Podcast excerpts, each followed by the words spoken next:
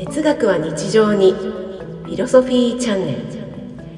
哲学に興味があるものの今一つよく分かっていない母職味と。哲学科で哲学を勉強している層が。実は哲学は日常にあるをテーマにお送りする番組です。こんにちは。こんにちは。はい、今日も哲学チャンネル始めていきたいと思います。よろしくお願いします。お願いします。はい、いよいよね、もう新年度になりましたね、うん、4月ね。なりましたね。はい。今年度もね、またよろしくお願いします。ということで。お願いします。はい。まず最初にですね、えー、番組の感想をいただいているので、それからご紹介したいと思います。えー、町のかかりつけ医さん、いつもありがとうございます。ありがとうございます。これはですね、3月12日にいただいた感想なので、すみません。あの、いつもね、1回収録したのを2回に分けるので、結構ね、その、はい、はい、感想をいただいてからご紹介するのが遅くなっちゃうんですけども、いただいた感想はですね、哲学は答えを出すより問いを立てる方が大事というお話がありましたが、問いを立てて考えること自体が面白いから哲学は楽しいのかなと思いました。はい。ということで、問いを立ててしばらくすると、ふと浮かんでくるものがあり、それは自分にとって答えなのかもしれないけど、しばらく時間が経過して初めて何かが浮かんだり、つながったりしてくるのが面白いです。また、選択と決断を自分でしていくことと、自分の人生を生きることはとても大事だと感じています。人から願われた人生や、人に合わせた人生を生きてきたために、心や体を病んでしまう方にたくさんお会いしました。選択の哲学は考える内容がたくさんあって面白かったです。ありがとうございました。ということで、はい、こちらこそありがとうございました。ありがとうございました。これは、あれですよね。決めるのは誰？選択の哲学っていうね。うん。うん。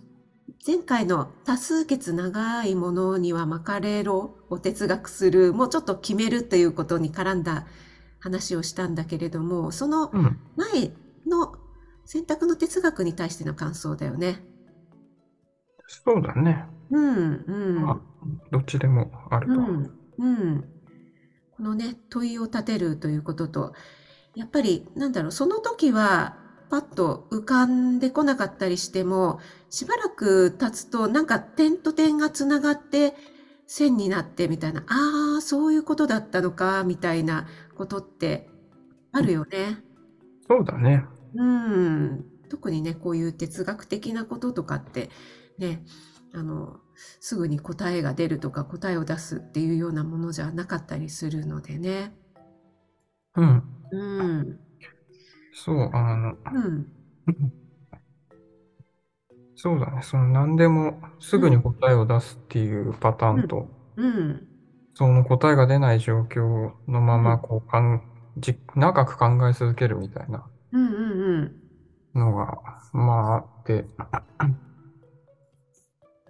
長くって言っても結構ね、あの、本当に何年も同じことを考えるとかね、一生かけてみたいな場合もあるから。本当哲学とかって本当そうだよね。もう一生かけてっていうような学問だもんね。でそういう問題の方がうん人生にとって大事なことが多いというか、ああ、そまあ、うだよそれだけ考える価値があるというか。うんうんうん。なんかね、ちょっとこう、変な言い方すると、小手先の技術 みたいなね、うん、ノウハウとかっていうよりも、そういうことの方が、最終的にはこう、根本的なことになるから大事だったりするよね。うん。うん。で、かかりつけ医さんね、やっぱりあの、お仕事柄ね、そういう、なんだろうな、人に願われた人生をこう、とかね、人に合わせてしまったためにこうやってしまったりとかねいう方に結構お会いしてきてるということでねやっぱりそういうの実際にご覧になってるのでなんかこう実感がねあるようなそういった感想でしたね。そうだね。うん。はい。はい、ありがとうございます。うんでは今日はですね、えーちょっとどんなお題にしようかなと思ったんですけども、私がですね、よくあの買い物に出かけるときに、これはうん主に洋服のことが多いんだけど、うん。どこかに出かける用事があるから、そこに着ていくちょっとおしゃれ着を買いたいなと。うん。うん、で、やっぱり行く予定っていうのは日程が決まっているから、それまでに買わないとというのがあるじゃない？うん。うん。で、じゃあちょっとそれに合わせて買うとなると、じゃあ今日ちょっと行っておこうかなと思って、もうどうしても今日買っちゃいたいみたいな時に限って、なかなかこう、これだっていうのが見つからないことがあって、うん逆に今日は全然洋服とか買うつもりなかったんだよねっていうような時に、なんか他の買い物でブラブラ見ていたら、たまたまこう、なんだろう、ショーウィンドウに飾られていたものに目にが目に入って、うんあれ？なんかちょっと素敵だな。でも今日買うつもりじゃないしな。でもなんかこう直感的にいいなと思って、で、ちょっと試着だけしてみようかななんて思って試着したら、あ、これちょっといいんじゃない？みたいになって、なんかそういう時の方が、なんだろうな、自分にこう、パッとフィットするようなものが、に巡り合えるみたいなことがね、よくうん。あったりするから、これって何なんだろうな、なんてね、前々から思ってたんですよね。うん。うん。なので、ちょっと題名にすると難しいんだけど、うん。うん。ちょっとこう買おうと思って出かけた時よりも何も考えない時の方が見つかるを哲学するみたいな感じで、ちょっと話してみようかなと思いますけど、どうでしょあう。あ、いいんじゃゃないでしょうか。うん。そういうことってある？これ女性特有とかそういうことでもないような気がするんだけど、いや、でも、あるんじゃないかな。そのう、ん。何かを探してって、なんか探し物とかでもなんかふとした時に見つかるとか、そうそうそうそう。うん。そうなんだよね。そのうん。買い物に限らず、探し物ってさ、うん。あれ、ないな、ないな、ないなって思って必死に探してる時って見つからなくて、うん。で、諦めてなんか数日後とか、ふとした瞬間に、あ、こんなところにあったみたいな、あれ、この前ここも探したよねみたいなことってあるよね。そうだね。うん。これなんだろうね。はい。うん。そう。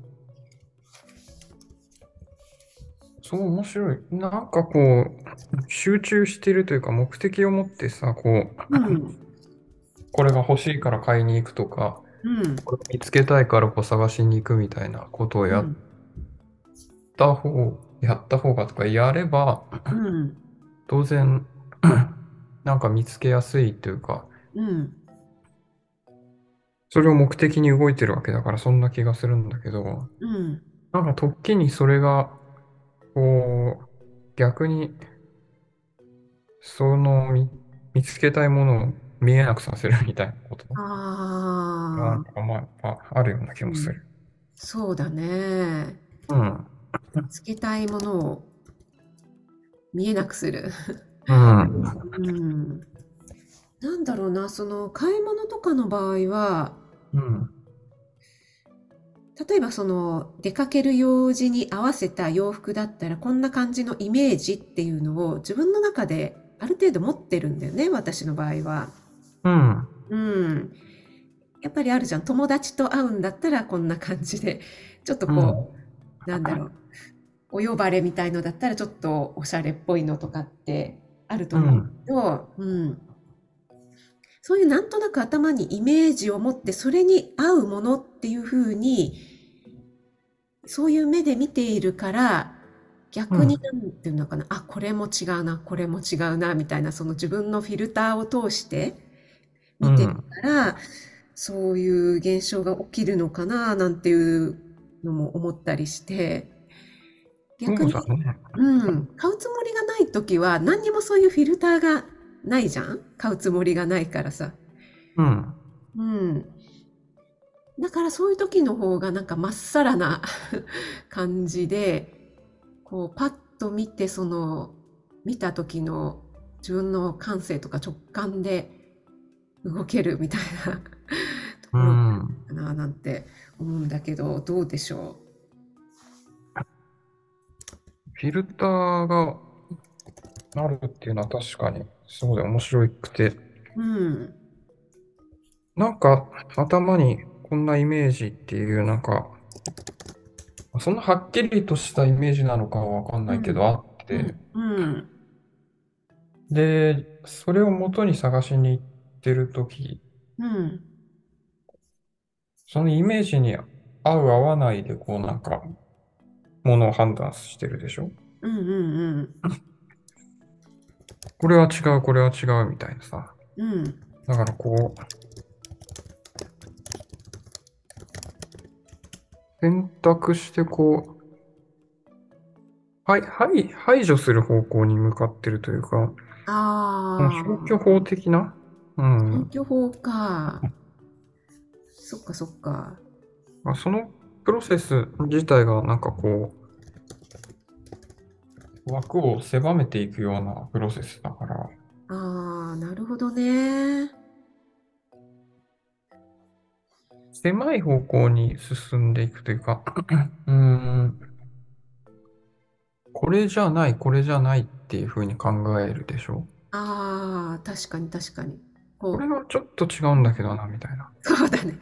うん、なんか純粋にこう、受け、なんだろう、受け入れようってするより、その、うんさっき言った消去法になってるよね。うん。うん、そっか。なんか、よく言う加点法と減点法みたいなさ。ああ、はいはいはい。加点法と減点法ね。こういうものが欲しいなってなんとなくのイメージがあって、うん、で、それに合う合わないを考えたって目の前のものを取ったときに、うん。おおむねいいんだけど、あ、ここが違うな、みたいなさ。ああ、確かにそれある。あそっちに目が行く？なんかマイナスの方、減点の方に、そうなんだよね。考えがそっちに向いてるっていうのはあるかもしれないね。それがほら、頭の中でイメージしてるだけだから、うん例えばなんかこう、ファッション誌とかを見て、これっていうのがうん。あって探してるわけじゃなくて、うん。なんとなくのこう、ふんわりとしたイメージに対しての合う合わないだから、うん。うん、余計にそうかもしれないよね。そうだね。うん、何が合う合わないっていうわけじゃないんだけど、うん。なんか違うっていうね。そうだね。もうん。う、そうなってきちゃうと、う。もうん理想の服みたいなことになっちゃって、そうなんだよね。どこにもないみたいなことになっちゃうからね。その頭にね、思い描いているイメージの服が実際あるのかっていうところにまで行き着いちゃうよね。うん さっき否定した、否定したというか、ここが違うなって思った理由と、今違うなって思ってる理由が、うん。基準が全然違くて、うんうんで、これ、あれも違う、これも違うっていうのをうん。合計していくと、もうなんうんか、そんな服どこにもないみたいな。基準がなんかすごいブレまくってる。可能性はあるよ確かに。うーん。なんなら矛盾してることもあるかもしれないよね。そうだね。うん。あ、そうか、その頭の中で、なんかよくわからないその矛盾を繰り返してるから、うん。見つからないっていうのあるかもしれないね。うん。いや、面白いな。今、初めて 初めて気づいた。いつもなんでだろうなーって思ってたんだけど、そうか。確かに。うーん。その、まずイメージが曖昧っていうのと、うん。消去法、う減ん。点法で探しているっていうことが組み合わさってるから、うん。そうなってるって言えるかもね。ああ、それが組み合わさってね。うん。うんうんうんうん。なるほど。なんかちょっとすごいすっきりしたんだけど。うんまあよくね、こう、うーん、なんだっけ？幸せの青い鳥だっけ？なんかこう、幸せ実は、の青い鳥？なんか自分の庭にいたみたいな話があるじゃん。うんうん。なんだっけ？なんだっけ？なんかと鳥を探してたんだっけ？青い鳥を。うんうん。まあとにかく教訓としてはなんかいろんなも、自分の理想を求めて、うんいろんなとこに行くんだけど、見、うん見つからなくて、うんなんか、失意のうちに、うんあ、なかったなって帰ってきたら、なんかそのうん理想のうん鳥みたいなのがうん。家の庭にいたみたいな。ああ。深いね。うん。うんうんうんまあなんかこう、理想、理想的なものをうん。求めて見つからないみたいなうんことのなんか本質が、今んのなんか話にちょっとあった。今の話っていうか、その消去法とそうのん曖昧なイメージっていうのにちょっとあったのかなっていうのがあるよね。ああ。確かに確かに。その、よくね、なん、こう、樽を知るとかさ、うん。うん。あと、なんだっけな、あの、犬、犬の話？うん。餌をくわえた犬うん。が、うん。こうなんか橋の上から、えー下の方の川かなんか流れるところに自分の姿が映っていて、うん。で、それを見て、ああ、その餌いいな、欲しいなと思って、うん。それでこう、口を、その餌を取りたくて口を開けた瞬間に、自分が加えていた餌が、その橋からポチャーンって川に落っこっちゃって、うん。で、それはじ、実際見えてたのは、その、うん自分だった、自分の姿と自分が加えている餌だったっていうね。あうん。そういう話を聞いたことがあるんだけど、それもまさしく、なんかこう、他人のし芝生は青く見えるじゃないけど、あ。うん。うん、人が持っているものがよく見えたりとかっていうのはあるけど、実はこう、自分も、の身近にそういうものがあるとか、自分も持ってたりするんだよねっていうような、ね、うん。うん、理想っていうものがこう、厄介というか、うん、うん、なんかこう、まあ具体性のあるものとないもので分けた方がいいのかもしれないけど、うん、なんかぼんやりした理想みたいなものだと、こうなんか目標を達成するにもなんか良くないみたいな話があるじゃん。うん、そうだね、うん、その、うん、ぼんやりした理想っていうのが何なのかっていうことだけど、その、うーん、なんか否定の方になんか軸が置かれてるっていうのはあるのかもしれないね。その、あまあもっといいものとかいうのもそういうことだろうし、あ、うん、今よりももっといいものっていう話で、うん、うんちょっと違う動機になってる具体的な理想と抽象的、うん曖昧な理想っていうのは。そうだね。うん。うん。具体的なものっていう、っていうのは、明確にこれを手に入れられればうん。いいんだけど、うん。ぼんやりとしたなんか理想とかこれが欲しいなみたいなのってうんなんか別の動機になんか基づいてて、うん。それは特に形のあるこれが欲しいっていう対象がなくて、単に、単にというか、もっとなんか自分のなんか欲求というか、こう、うん。今よりもいいうん。ものが欲しいとかうん。っていう風になってきて、それは現状を否定して、より良いものっていうことになって、現状否定のプラス、こう、なんか自分をこう、うん。まあ、現状から逃れたい、現状を否定し、そのなんかこう今、今も確かに服は持っていったりとか、なんかそ。れは今も持ってるんだけど、それがこう、それに対する理想のものだから、うん。なんか今持ってるものを含んだより上位のものっていうことにな、が欲しいっていうことになっていて、うん。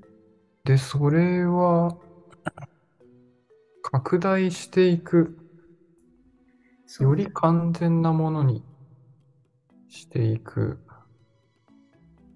なんかそう、別の人間の欲求みたいなものがそれに基づいてるんだろう。それに基、あー別の人間の欲求にそれが基づいてるんじゃないかっていうね。うん。うん。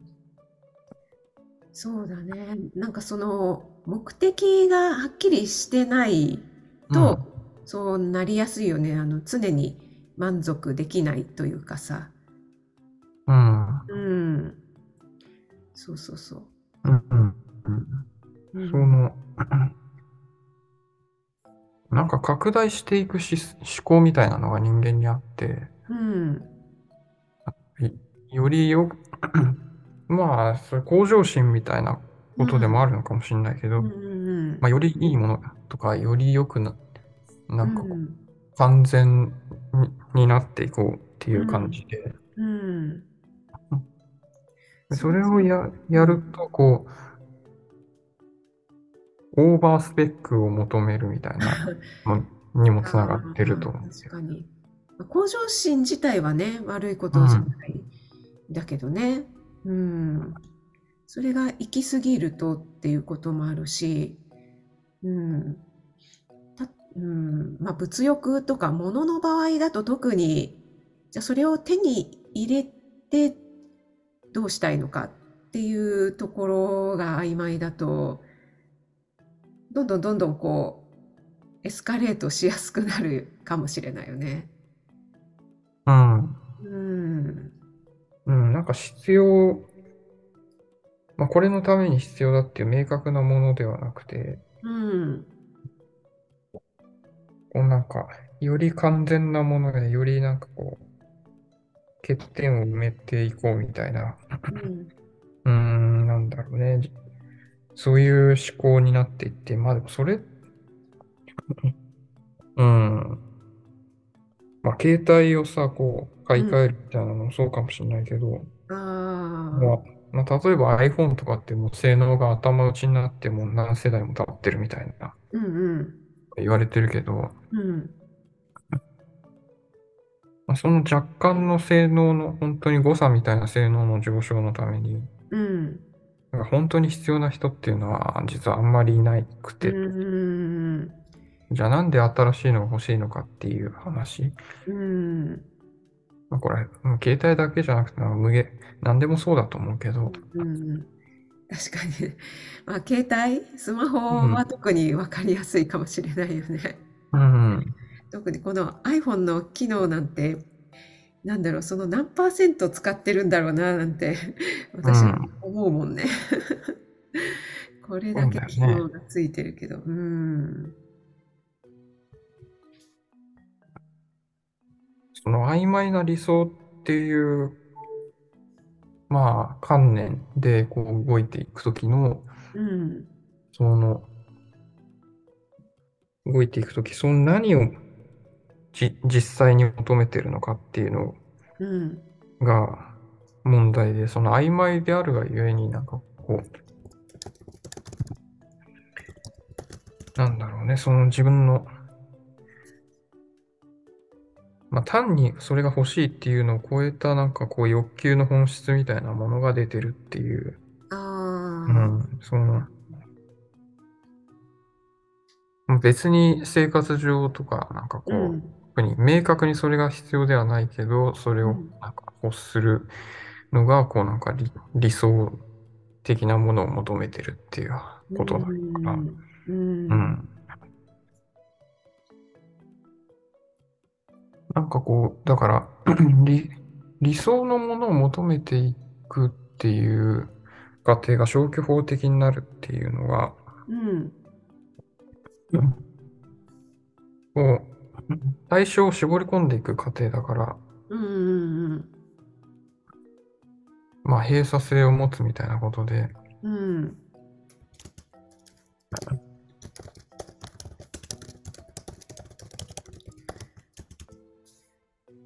あれでもない、これでもないって言って、絞り込む。うん。うん。そっか、対象を絞り込んでいくうん。ということね。うん。減点していく。で、うんそれに対して、こう、偶然的なものは、ああ、これいいじゃんって、なんかこう、これいいんじゃないかみたいな、こう、なんかいいところを見つけようみたいなああ。方になってる可能性があるよね。それが、その大きな違いだよね。うん。うん。買おうと思って出かけた時は、なんとなく曖昧な理想のイメージが頭の中にあって、うん。これも違う、これも違うっていう減点法の思考で見ているけど、うん。そうじゃない時っていうのは、逆に加点法みたいな感じで偶然なものとの出会いで、あ、これいいんじゃないかっていう。うん。うん。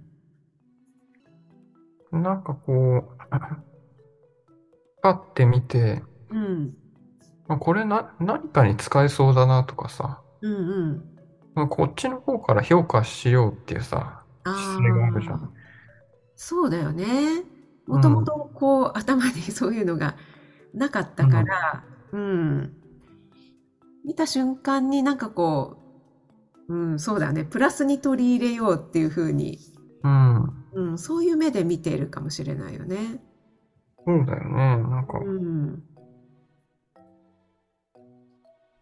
こっちがなんかこう、あ、これってこの時に使えそうだなって考えるってことは、うん。こっちが逆に広げてあげて、そのものの可能性というかさ、こっちが懐広げてるよね。あー、そっかそっか。